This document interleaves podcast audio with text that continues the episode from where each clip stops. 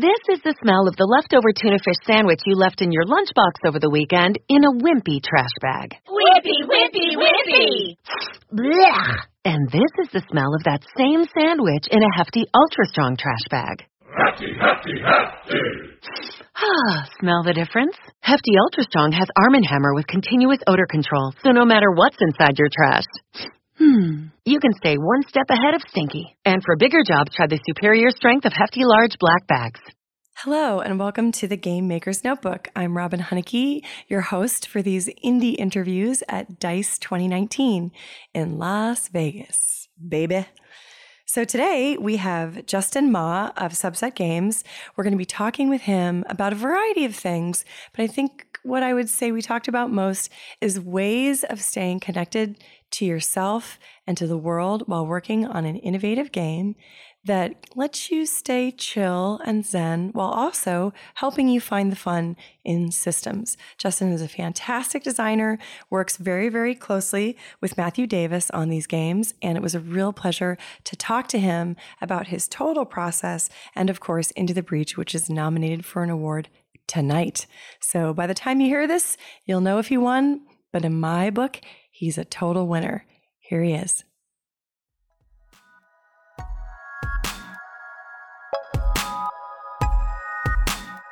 Welcome to the Game Maker's Notebook, a podcast featuring a series of in depth one on one conversations between game makers providing a thoughtful, intimate perspective on the business and craft of interactive entertainment. The Game Maker's Notebook is presented by the Academy of Interactive Arts and Sciences, a member driven organization dedicated to the recognition and advancement of interactive entertainment.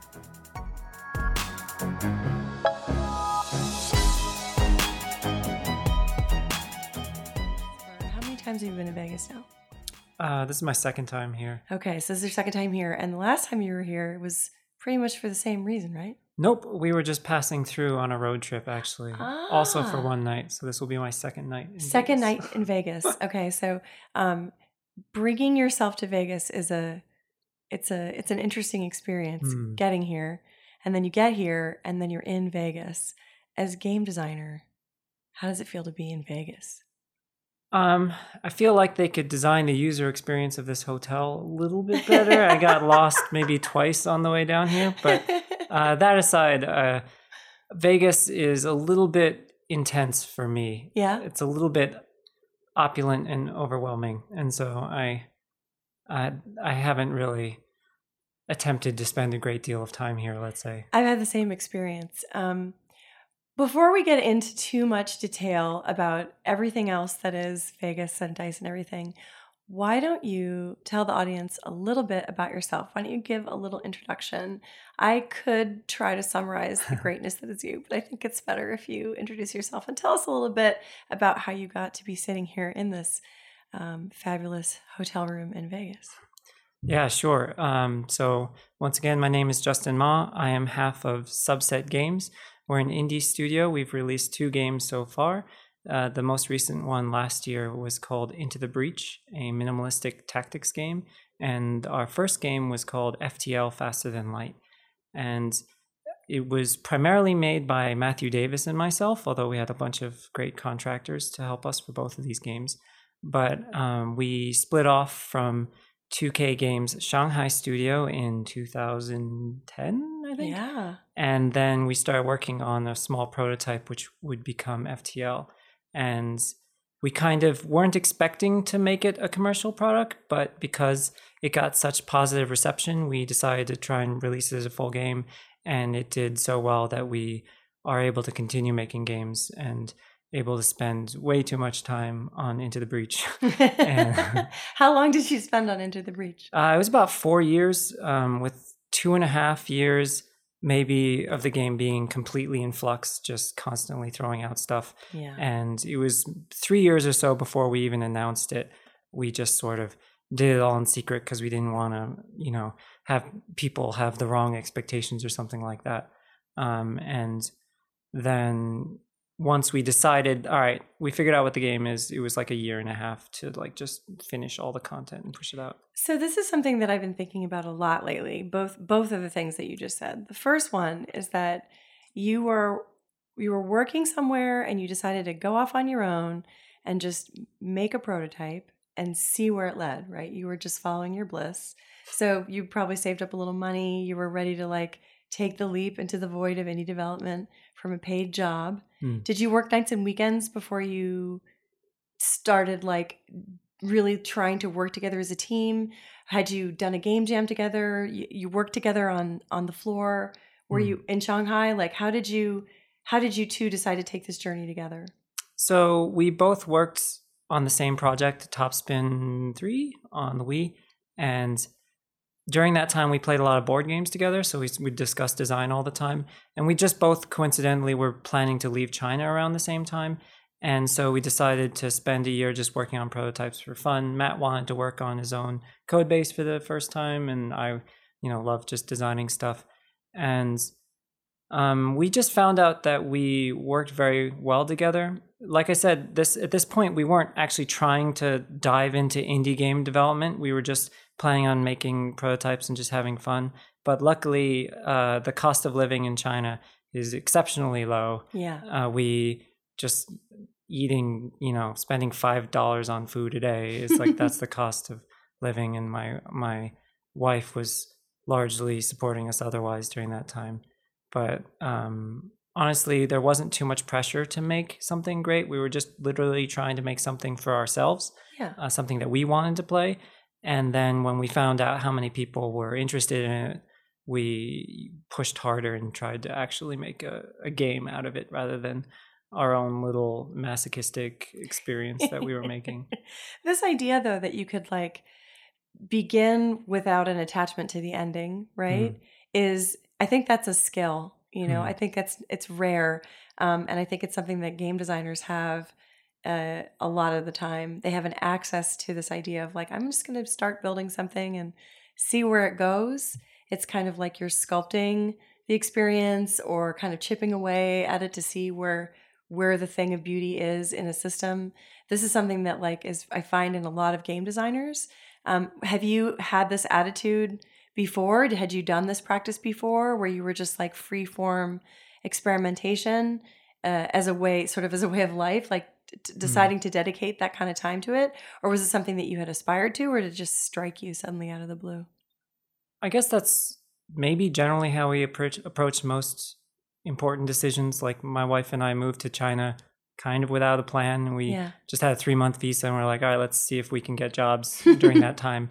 Um, or get a longer visa. But with game design, it maybe I have a healthy respect for how difficult it is that I won't ever assume any idea I have will work. So it's always a very heavy iterative process of this idea sounds cool, but you won't actually know it until you try it. And through the trying of it is generally how we find the interesting um, sort of mechanics and gameplay that we would have never pictured with both of these games when we started out. Like we we had a end goal of an experience and a feeling that we wanted to convey, but we didn't have clear mechanics in mind. And figuring out what was fun was maybe the most challenging part, but it was the things that were the most interesting elements of the game were definitely found as we went along, such as like crew manipulation is fun in FTL, and having enemies with queued attacks is interesting in Yeah. Into the Breach. Yeah.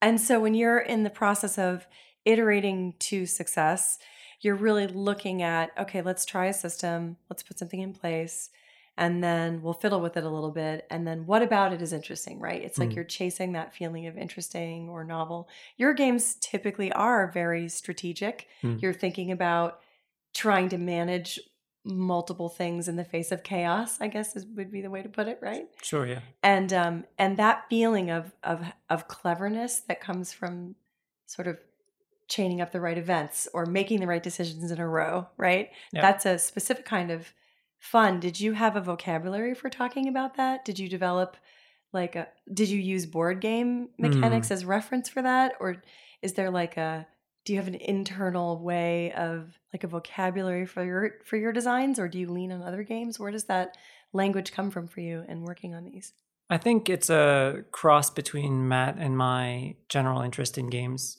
Um, the things I enjoy the most is when I have the opportunity to express myself and discover things that the game designer maybe didn't intend, mm-hmm. or even if they intended, it doesn't feel that way. So rather than just conquering a set series of challenges, I like being able to explore intersecting mechanics and see what results from them. And so, for example, the reason why we like making these games and these types of games so so much is because even we keep getting aha moments when playing our own, our own games. So will be multiple, countless times in the development of Into the Breach, for example, where we would find a new way to interact with our own units or weapons or enemies that had an interesting cascading effect. And that sort of high of discovering a new way these systems work together is definitely one of my favorite parts about development. So we generally strive to make games that way and i think just because we're trying to make games that we ourselves are interested in that that it just that sort of thing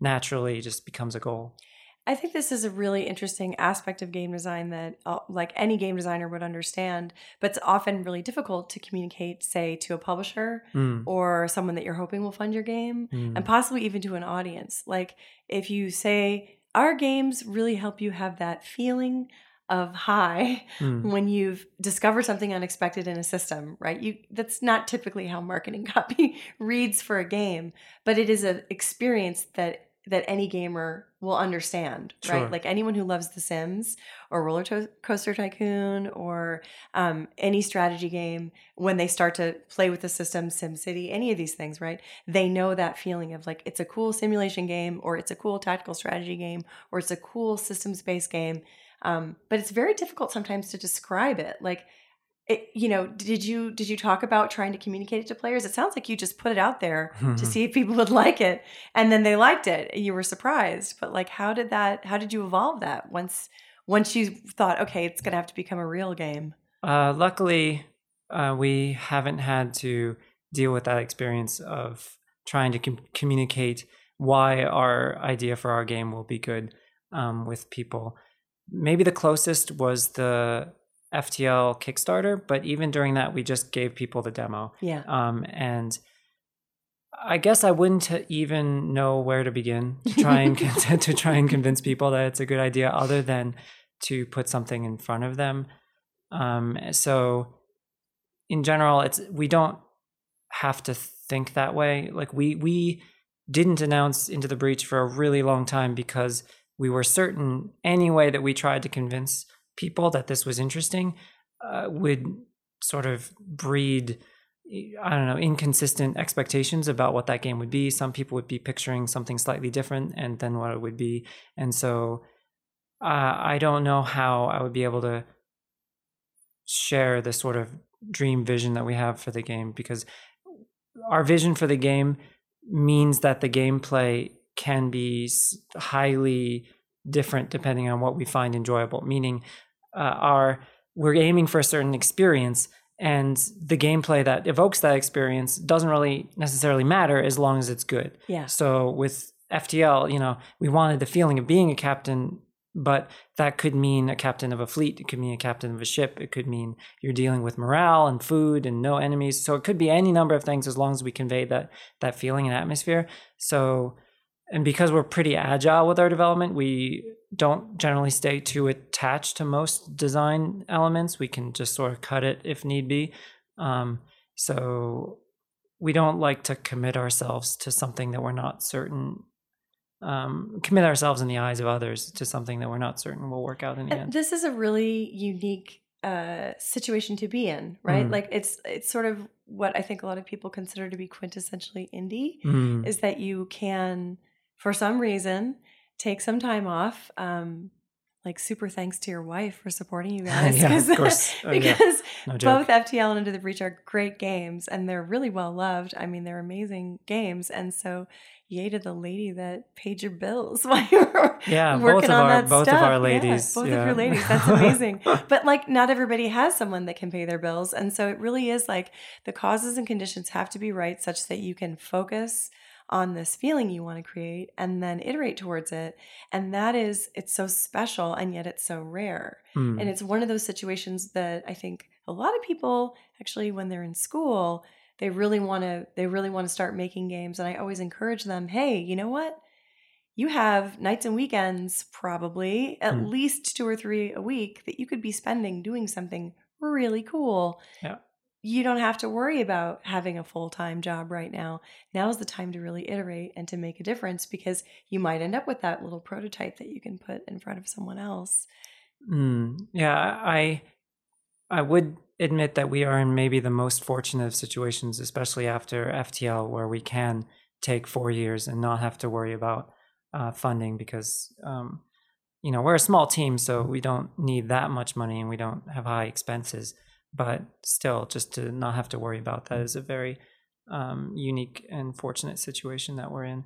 And I definitely encourage everyone to to sort of explore as much as I can while they have the time to be able to do so. But I generally these days I I have trouble recommending people to go indie per se because the market is kind of flooded feeling uh, in general and and also I've I've seen a lot of people who don't take well to the working on your own from your house sort of lifestyle. Yeah, that's something that comes up a lot Yeah. with, within the indie community. Um, I've heard it affectionately referred to as the malaise. Mm. you know, the the sort of feeling of isolation, um, attaching a lot of your value to this outcome that is totally insecure. That you you could work really passionately on a game that's lovely, and then accidentally release it the same week that something else comes out that's Yeah. huge. You could you could accidentally release something that there's something else just like it that comes out the next week that slightly has better visibility and get crushed. Yeah. It's a really competitive marketplace, right? or a Windows update that crashes everything. You know, it's just Yeah. it's hard um, to. It is very volatile, and even you know, with us going into with into the breach, we had you know zero guarantees and no. We tried to keep our expectations just absurdly low for um, not making any um, assumptions about how well it could possibly do. So you have to go in with the right mindset to not drive yourself crazy. I think. Yeah. What are some of the techniques that you use when you do start yourself feeling start to feel yourself getting a little stir crazy?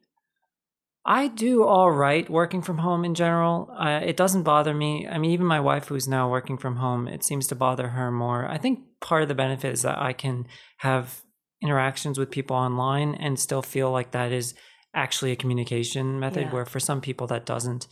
Um, and we don't even use like, you know, Skype meetings that often. It's just pretty much text and Slack and stuff.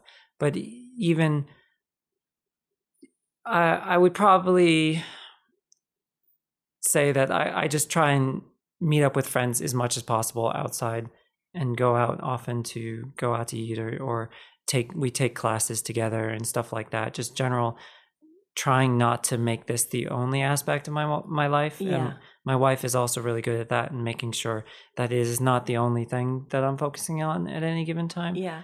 um, so I think that would be very critical because not only is that just unhealthy, it probably doesn't breed a very productive development environment to be just completely focused on this thing Yeah. without any other outlets or without any other perspectives. When you're getting stuck, like let's say you're working on something and you know it's not working, do you generally just chuck it and think about something completely different? Or are you the kind of person that sort of branches from an idea to an iteration of that idea and and, and tries to take it in a different direction?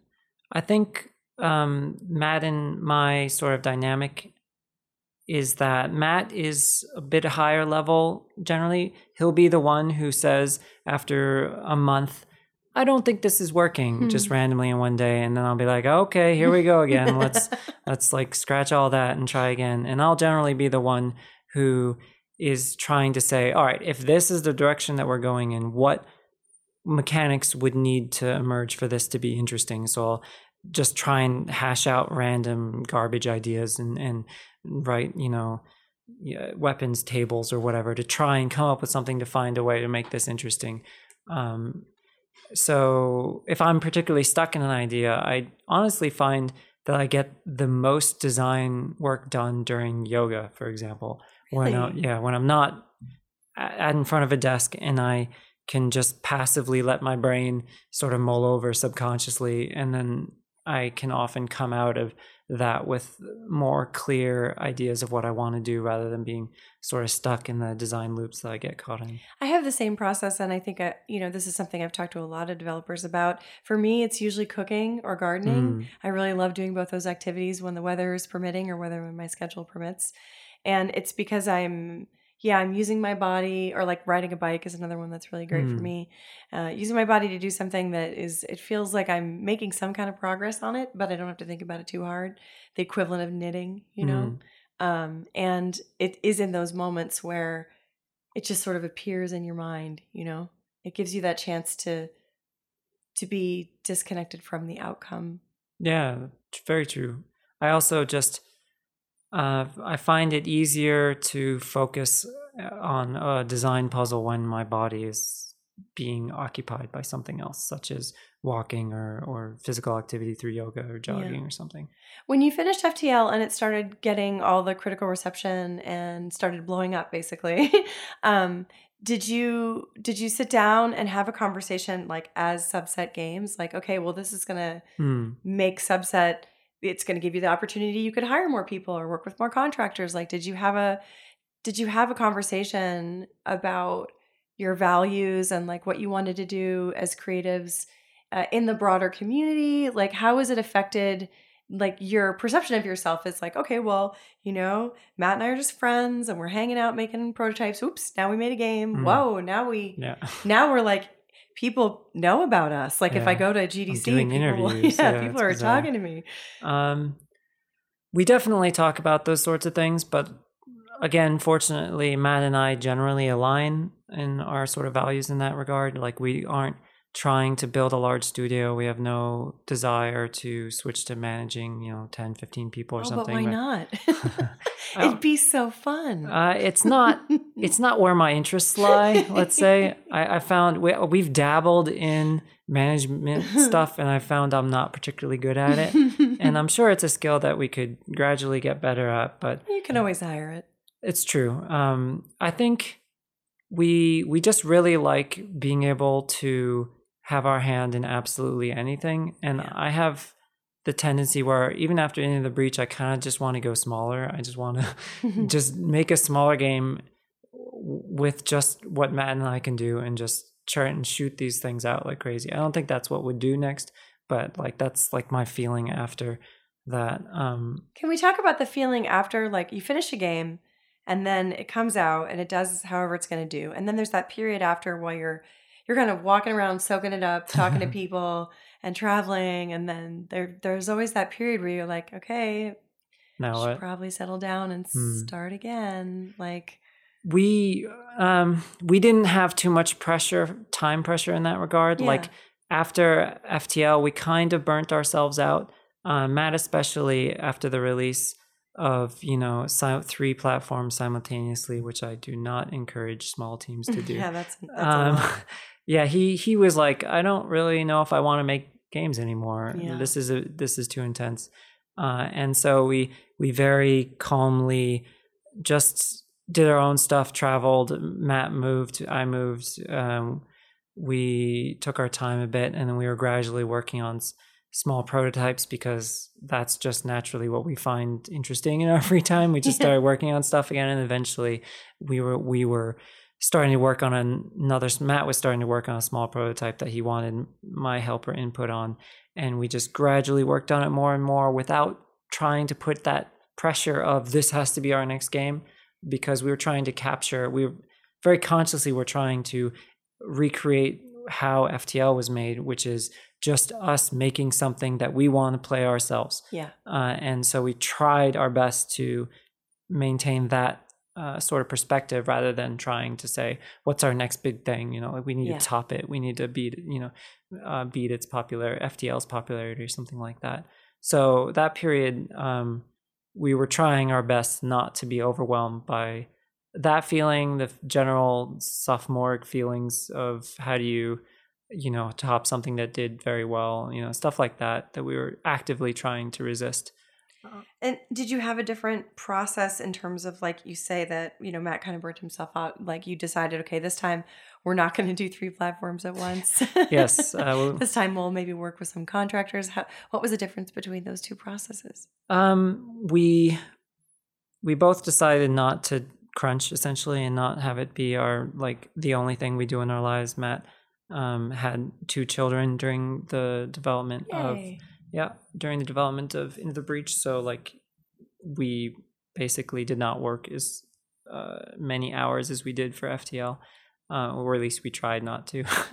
um, yeah, in in general, we just tried to remove as much pressure as possible um, from ourselves. Like we did, tried not to put too much pressure on each other uh, over the expectations of the game, um, and also just on the day to day expectations of working together as a team. We try to just keep it very light um, and just focus on what is actually enjoyable about this process. Although that's hard after two years of struggling to even get a game to work at all. So, um, what makes it hard? I think is it that is it that you feel. I mean, I, I certainly have this feeling sometimes when I look at a game that's what I would call ugly. You know, mm. the Hmm. mechanics are ugly; they're not really hanging together. Or the you know the experience doesn't communicate the vision in my head or the vision that people have expressed to me.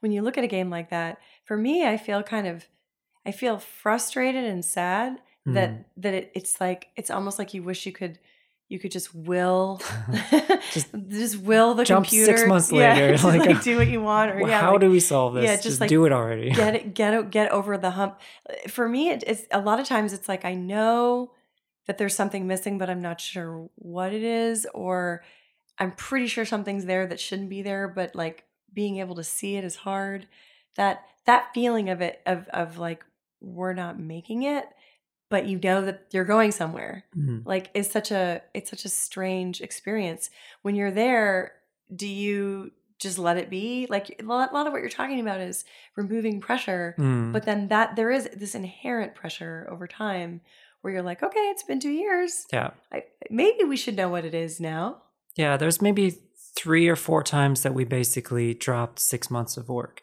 And exactly as you're describing, it's just the frustration of knowing that there's something interesting here and you're just not sure where it is or where to focus on, or you're not even sure if there is something to be found, even if you were to spend years and years on it.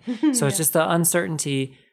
Um, it's like simultaneously strong confidence and huge uncertainty, and you're not certain where you are at any point. You're constantly flipping between those two. yeah In general, I'm the more optimistic one. Matt's more pessimistic. i Uh, tend to be optimistic as well yeah, I'm, I'm the I'm the one who's like, there's something here. Don't worry, we'll, we'll figure it out. But but yeah, after like the third time of dropping and going back to the drawing board, um, you do start to consider, all right, when do we just cut our losses? Yeah. When do we just move on and try something else?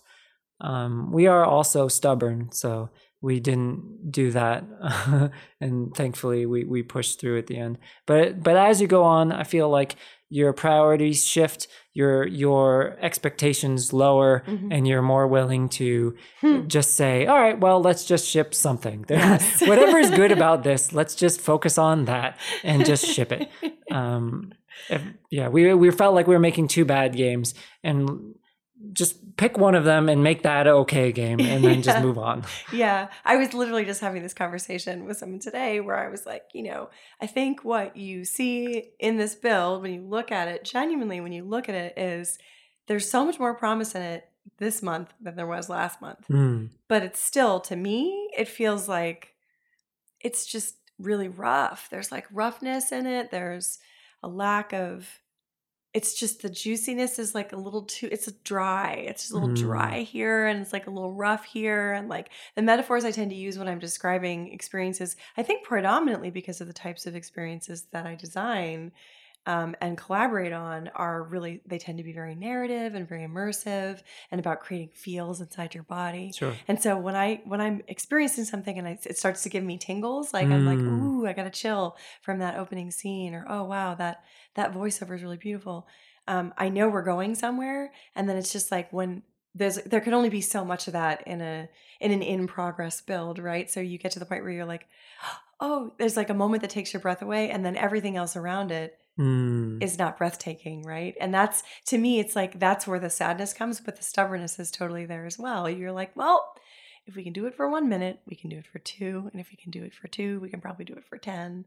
And then when you get to around 10 minutes of like, ooh, this is a new feeling.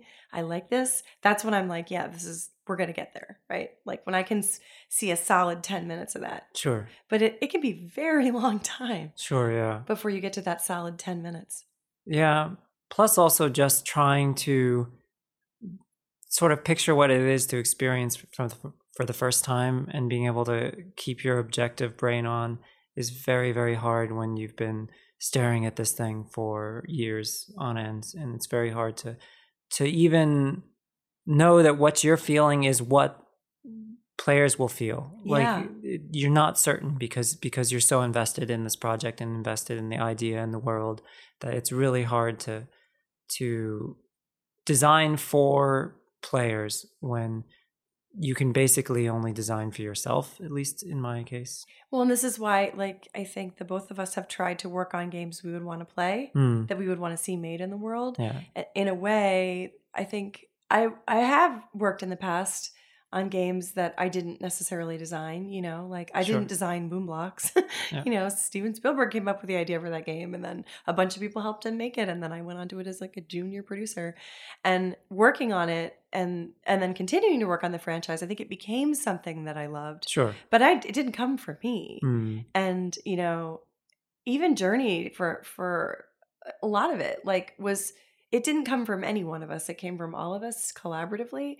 Um, and so i've had the feeling of experiencing this like knowing but not knowing even about other people's games. Hmm. but it's easier to do it i think if you are a mirror of the player you're trying to serve right?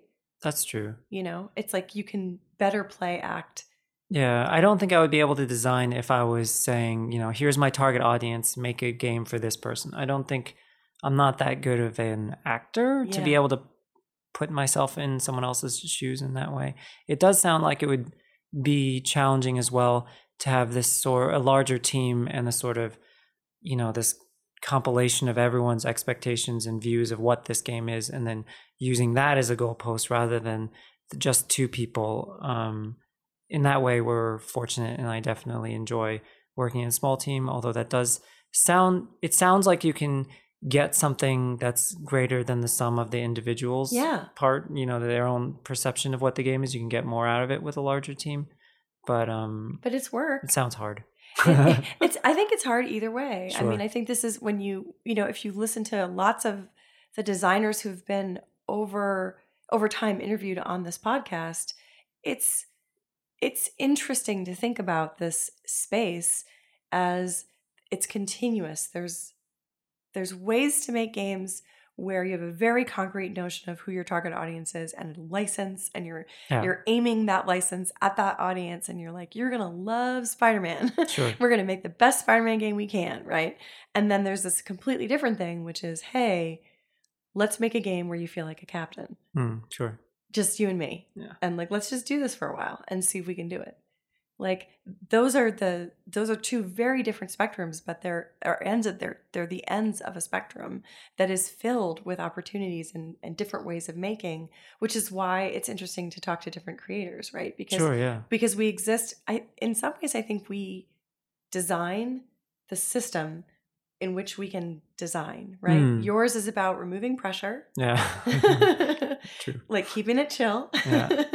and also being free to throw things away without guilt Hmm, you know like okay we we worked on this but it didn't work out right? Yeah.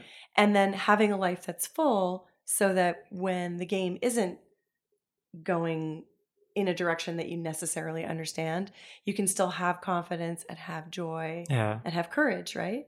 Yeah, I, I do hear about some people who basically their own self image is entirely wrapped up in their work, and um, we're actively trying to avoid that because that sounds like it's a dangerous. I'm sure you can make amazing stuff with that, but it it feels like you're putting yourself on the line a bit too much for me. I'm not. mm, There's too much at risk when you when you invest yourself emotionally too much into a game. Maybe I can only say that because I'm generally more naturally detached in that way, and some people couldn't possibly um, be detached. But at least from my perspective, that sounds like it would be a hard thing to handle. Success or not success or mediocre, no matter what, that sounds like a very stressful and a very intense experience to, to put yourself out there that way. Well, and I'm think- grateful for when people do because it usually results in amazing stuff. Well, this yeah. is this is I think there's different ways of approaching effectively, you know, computational art. You Mm, know, if sure. you think of games as computational art or systems that react, interactive experiences, playful software, you know, there's there's different ways to think of games um in the sense of computer games, the kinds of games we make. When you think about them this way, there's an objective approach. You can use your objective brain to really look at it as a system and think about the system and then watch the system simulate and behave and tweak that. And I love to play games like that. sure. I don't necessarily design them, Hmm. but I love to play them. Yeah, and I should also clarify that I'm when I say like I'm more detached that's in this spectrum, I'm I'm still obviously the guy who thinks about Into the Breach every day, all day for Yeah. years and years and years. But I guess I just meant more like emotionally, like uh, it could fail and I wouldn't be, you know, utterly Yeah, devastated. devastated, yeah. but yeah, the systematic games are are definitely my jam. Um, and both as a player and as a developer, I just I love that sense of discovery uh, that you can get in those sorts of games. What was the the sort of core notion that you had for Into the Breach that you wanted to communicate with this game? the um, the initial inspiration uh, came to Matt as um, a sort of reaction to media like the Superman movies, where whole cities would get destroyed and no one would really mind. It was just sort of background noise. So he really wanted to make a game where defending the city was the highest priority. So the atmosphere that we really wanted to create was um, the feeling of being willing to lose someone close to you to protect others, uh, and just to to lose your pilot to protect that structure. And in the end, we had to do it a little bit sort of like bluntly by just making the loss condition in the buildings itself, but it, it works at least to can to put you in that mindset um, when you're playing the game that we were sort of eventually, you know, hoping would come out. It's interesting because both games have this sort of sense of leadership Hmm. or some kind of um yeah, sense of self-sacrifice. Yeah, it's a bleak view of leadership. I think it's it's the the captain goes down with the ship form of leadership. Uh, yeah, but I mean, maybe it's reflecting a general bleak uh, out, outlook on on the world itself. But the uh, with Into the Breach, I I very much enjoyed the feeling of your opponent, um, sort of being ambivalent, meaning like your opponent is almost like you know a typhoon or something. yeah, it's like an unavoidable force. Yeah, and it's not malevolent or it's not like strictly evil. It's just a thing doing its thing, and you're trying to desperately survive, which I feel feel like grasps a lot of the feelings of humanity. Perhaps I don't know. Yeah. I think this this idea of um, in our time right now, building games that reflect on the the awareness that things are changing globally, like we're more connected than we ever have been before. Sure. You know, the earth is responding to our presence on it more now than ever before. Hmm. We're spending more and more time trying to figure out how to communicate across cultures Hmm. and across time zones and across physical distances. There's a lot more pressure on humanity right now to figure out how to act as one, right? Yeah. To act as a unit. some this may be in the realm of death of the artist stuff, but someone was trying to sum up the worldview of Into the Breach in a way that I hadn't really thought of, where essentially, you know, we we view that it is possible to save uh, the world and it is possible to save people, but there's just simply not enough time. and and I was like, hmm, I guess that that kind of is my world, my worldview in general. like maybe that came out with a, by accident, but I thought that was interesting. this is an interesting thing because if you think about this conversation we were having earlier about designing a life that supports creativity, that allows you to live authentically, to be with your partner and your friends in a way that um, still leaves room for exploration and creativity um, that's a really important thing to do in a time when so much else is beyond your control. Yeah, you know, absolutely. It's it's a it's a human response to the feeling of overwhelm or pressure that a lot of people feel, and I think one of the reasons your games resonate with younger people, especially, is because they reflect this understanding that there is so much going on that we can't control mm. and it mm. would be really nice to be able to figure out just how to save it at the last minute or how to how to how to just avoid that one last bullet or that one last failure. You yeah. know, it's like it's true. Hopefully, our next game could just generally be be a bit more optimistic, perhaps. if you were going to make a really optimistic game, what would you focus on?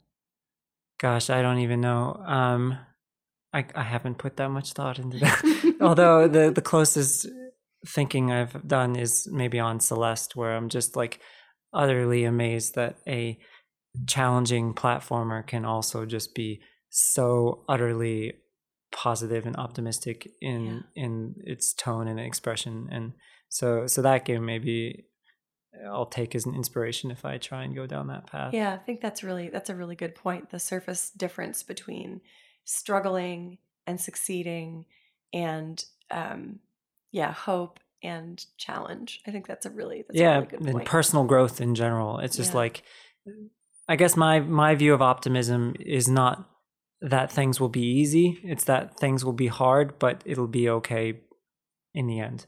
You know, that's actually um, I think that's very zen. Um, there's a uh, there's a philosopher uh, practicing non-Buddhist nun, Pema Chodron, who I listen to all the time, and she has a lot of philosophies that she's expressed around the notion of um, of letting go mm. when things fall apart. Sure. And the, you know, the idea that when things fall apart, uh, when you lose ground, when you don't know what to expect, when you're, as you said, stubbornly confident, mm. but also full of uncertainty, um, this is the moment when you're present in the moment. Mm. Because you don't have an expectation about what's going to happen because you can't know, but you know that it's going to happen. Sure. You're aware that something will t- something will happen, something will change, and being okay with that and existing in that state mentally and emotionally allows you to avoid doing the wrong thing hmm. you know and in, in in the case of humanity so often when we lose ground and we're in this space of not knowing our first reaction is to lash out and try to get hmm. ground under us blame someone else for what we're feeling or or you know act aggressively towards someone to get what we want because we feel like we're not getting it we tend to act out uh, in those moments and become grasping or become controlling or become you know fixed on an idea that well this is good and this is bad. And the perception is that if you can not do that sure. just be in that moment and feel it but then let it pass it's exactly what you said. Something will happen and it'll be a challenge but it'll be okay. It'll pass. Basically um, allow yourself to not be attached to things be it a certain outcome or a certain desire or a certain feeling and you just accept things as they happen.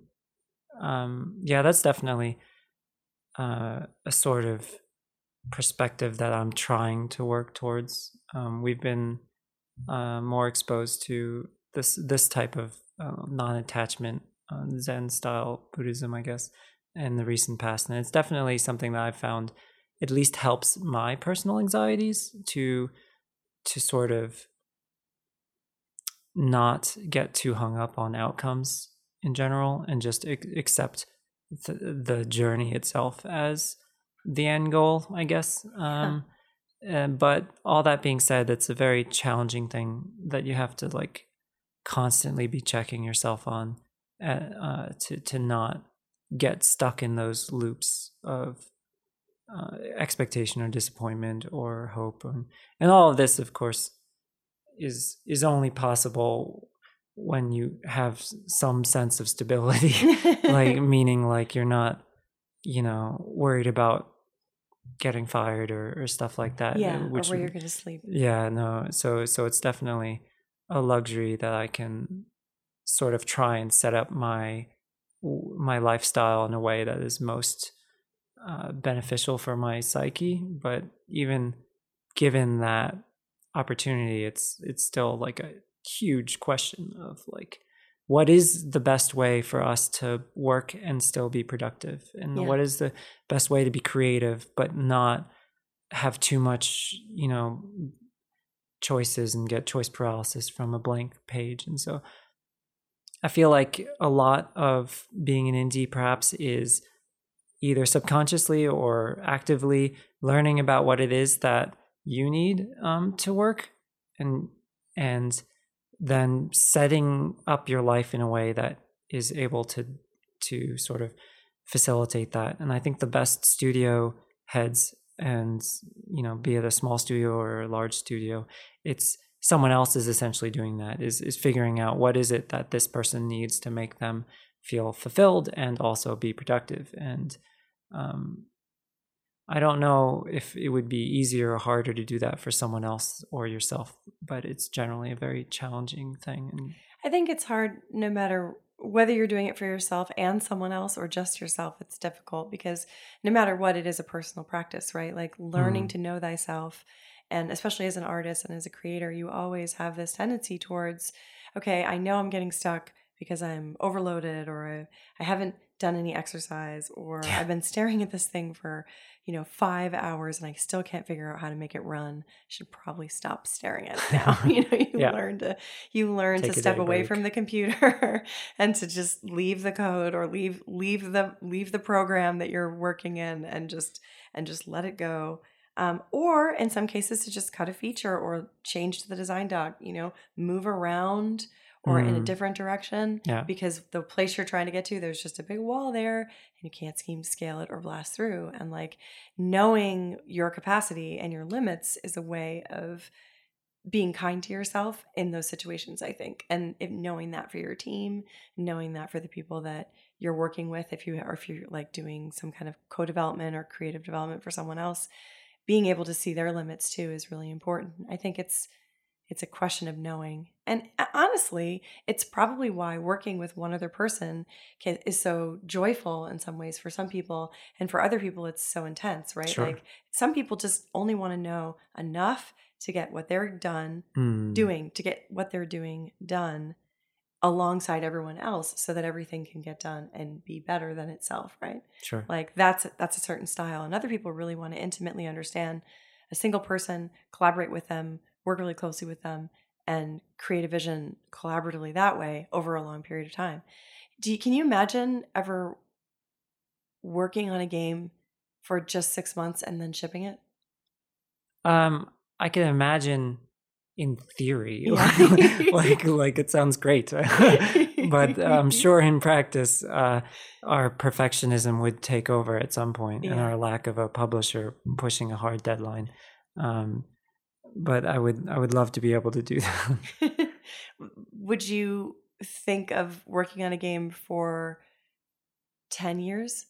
Can you imagine working on something for 10 years before you released it? Uh, no, I could theoretically picture sort of a games as service sort of system where it's just this is what I'm doing.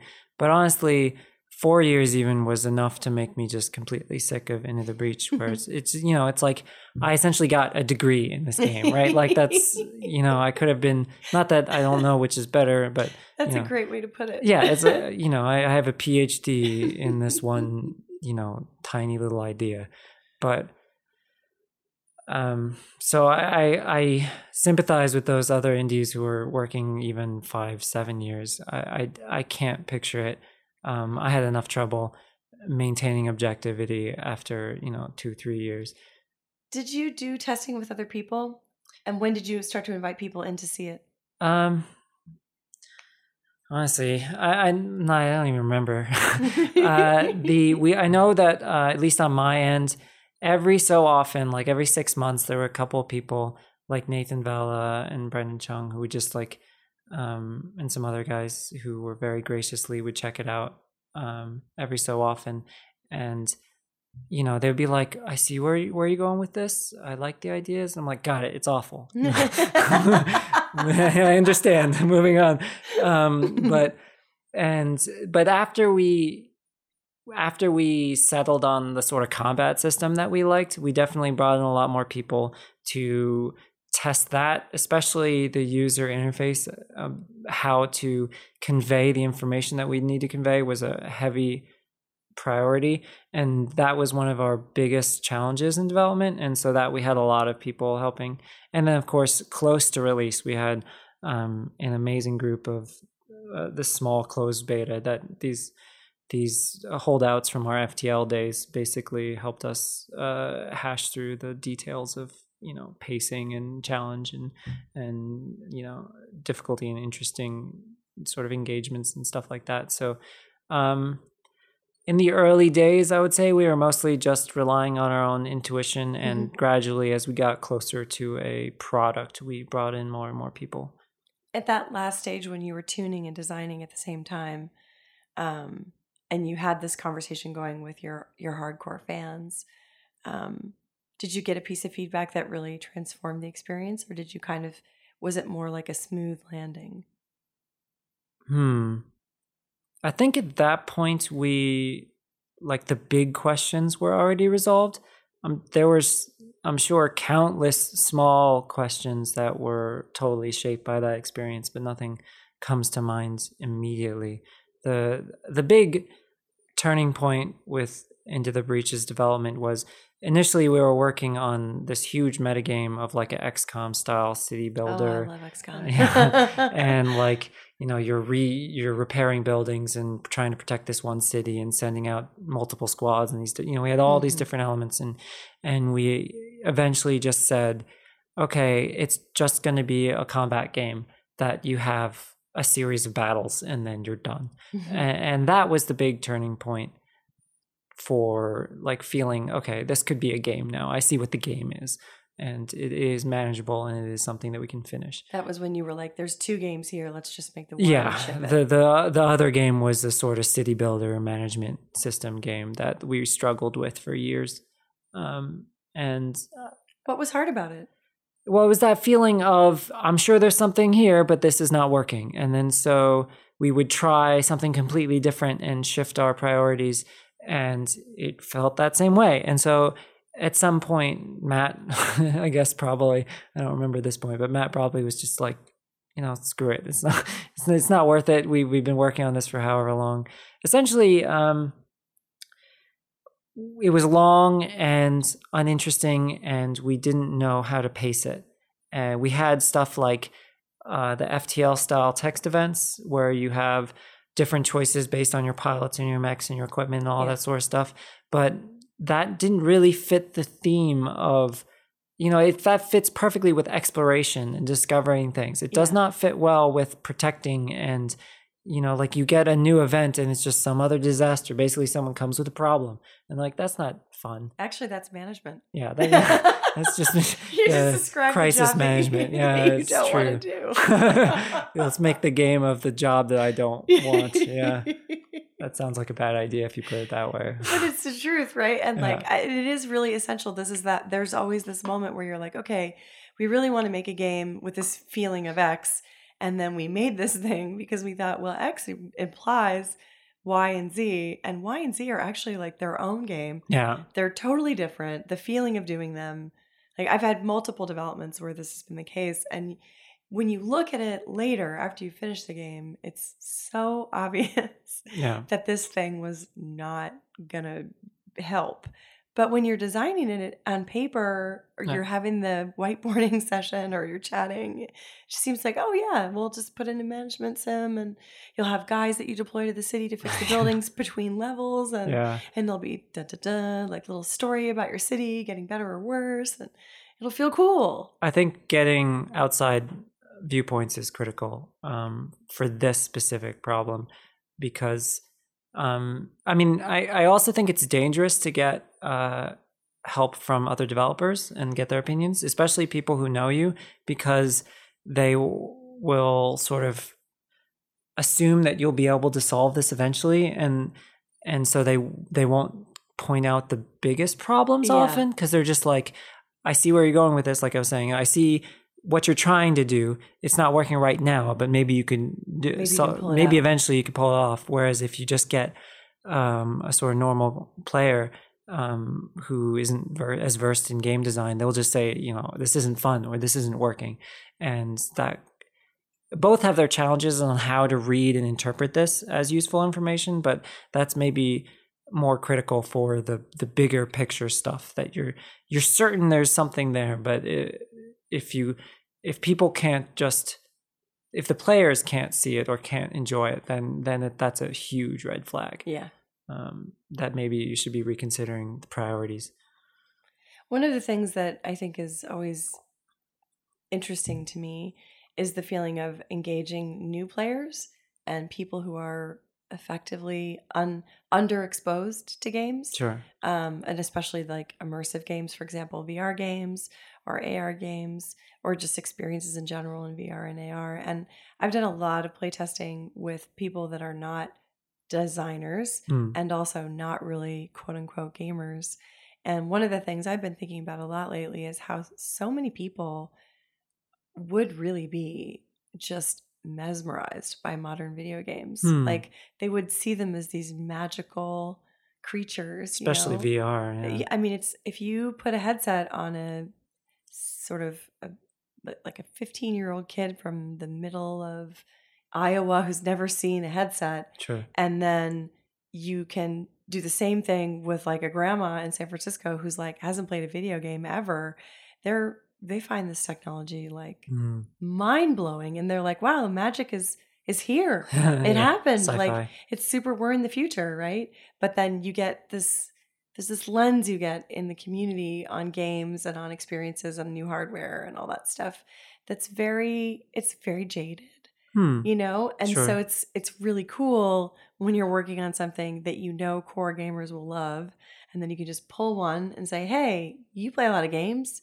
Tell Mm. me if this is fun. And they're just naturally trained to give you feedback about systems based games. Like that's to me that's something that like i don't do that in Yeah. my practice and i'm a little jealous. Like that would be i would love to be able to just put a game in front of someone and say here it is. Tell me exactly you know how it feels. But most of the stuff that i design it's it's designed for people who don't play and also for people who stopped playing Yeah. and it's hard to find them to Mm. test i end up i end up looking really far out into the into the weeds for these people um and in that way i think it's one of the reasons that we we find experimentation so hard the kind of experimentation that you're doing the pressures are about getting it done getting it done on some kind of a timeline you know finding the f- the fun in the system The but challenge. you the- know your you know your audience i think Hmm. like you know way better than me a lot of the people i'm building for maybe they're they're 10 years old now and they'll be 20 when they play my game Sure. you know? Interesting. Yeah, I I wouldn't say that I know our audience, but I do have a general confidence in their ability, I guess. Like um we definitely try not to handhold people and just be like you know, you know what you're doing, you're fine. Um but but like with FTL for example, like originally when we were making it, we didn't think anyone would be interested roughly. We just we were making this this hyper masochistic ridiculous suicide suicide run experiment and um and so to discover that so many people also found that interesting and act just still like the game and our design sensibilities that definitely gave me confidence in like things that i think are good there will be a group of people who thinks it's good. Like Yeah. that that's where a lot of my personal design confidence comes from uh, more so than being like having a clear view of our audience. I'm still some somewhat um, baffled by have you met them? I mean, I've met uh, of a large variety of them, and I think it's more diverse than I would have. Uh, in terms of by diverse, I mean like interest in games diverse. Like, what Yeah. are they getting out of FTL? There's those hardcore strategists who are like crunching the numbers, and then there's the people who just like the exploration and the feeling of seeing new things. yeah Um, and so it's, I think it's really interesting to me to see the variety of ways that people like to experience games and the way that they like to experience our games. So we definitely at least tried to with Into the Breach to make it um, to allow people to sort of pick the experience that they want in the game, even though Yeah. it's very constrained. So it's it's it's relatively speaking. but you know, like the fact that we're trying to uh, build in your own choice for time length of the game, and the the difficulty is has a pretty wide range, so that if you just want to like um, less stressful experience that it's possible but even i don't think we were completely successful in this regard but we were def- definitely trying to do that and that was a, a reaction to seeing the types of people who were interested in FTL. Yeah, I, I was going to say that I think in some ways your games can be someone else's yoga. You Hmm. know, they can be thinking about problems that have nothing to do with game design Uh, while trying to survive in your systems and use those as a way to keep their brains occupied when the, one part of their brain needs some time off to just relax into a problem. I, I, have think- heard of a few people who use it in that Yeah. way Yeah, it's actually really it's kind of a gift. Well, I think that brings us to the end of the podcast. Is there anything that you're doing uh talks you're going to be giving or places you're going to be appearing or things that you want to say to your fans that you'd like to close the podcast with? Uh, sure. Yeah. Um, Matt, my partner, is doing a uh, talk at GDC in the design track. Oh, great. Um, sort of a post mortem ish, um, and a sort of a deep discussion of all these things that got cut and, in the process that brought us to uh, the the final version of the game. Uh, I'm going to be talking at Reboot Yeah. um, and you can generally follow our studio at Subset Games uh, on Twitter. Although honestly, we're pretty quiet um, about things until we're certain that it's good. So I don't uh, have anything necessarily to announce, but we will hopefully eventually have some more stuff to show people. Um, but uh, yeah, definitely a huge thank you to all our fans and all the developers who seem to resonate strongly with our games. It's just really amazing to hear how many people are inspired by our sort of design searches and, and how they use that in their own development. And that that's sort of like like non pers- non directly interactive like collectively experience things together growth is just really inspiring to me to hear about people who you know i've learned from their games and then they learn from my games and we never Yeah. even met each other and that sort Yeah. of stuff is like amazing to me yeah, it truly is. It's what makes our community so exceptional. Thank you very much for being with us today, Justin. thank you this was this was very enjoyable Okay, great.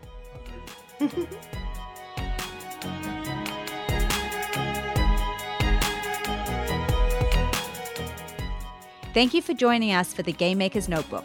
For more information on the Academy of Interactive Arts and Sciences, our podcasts, and our other initiatives, please visit www.interactive.org.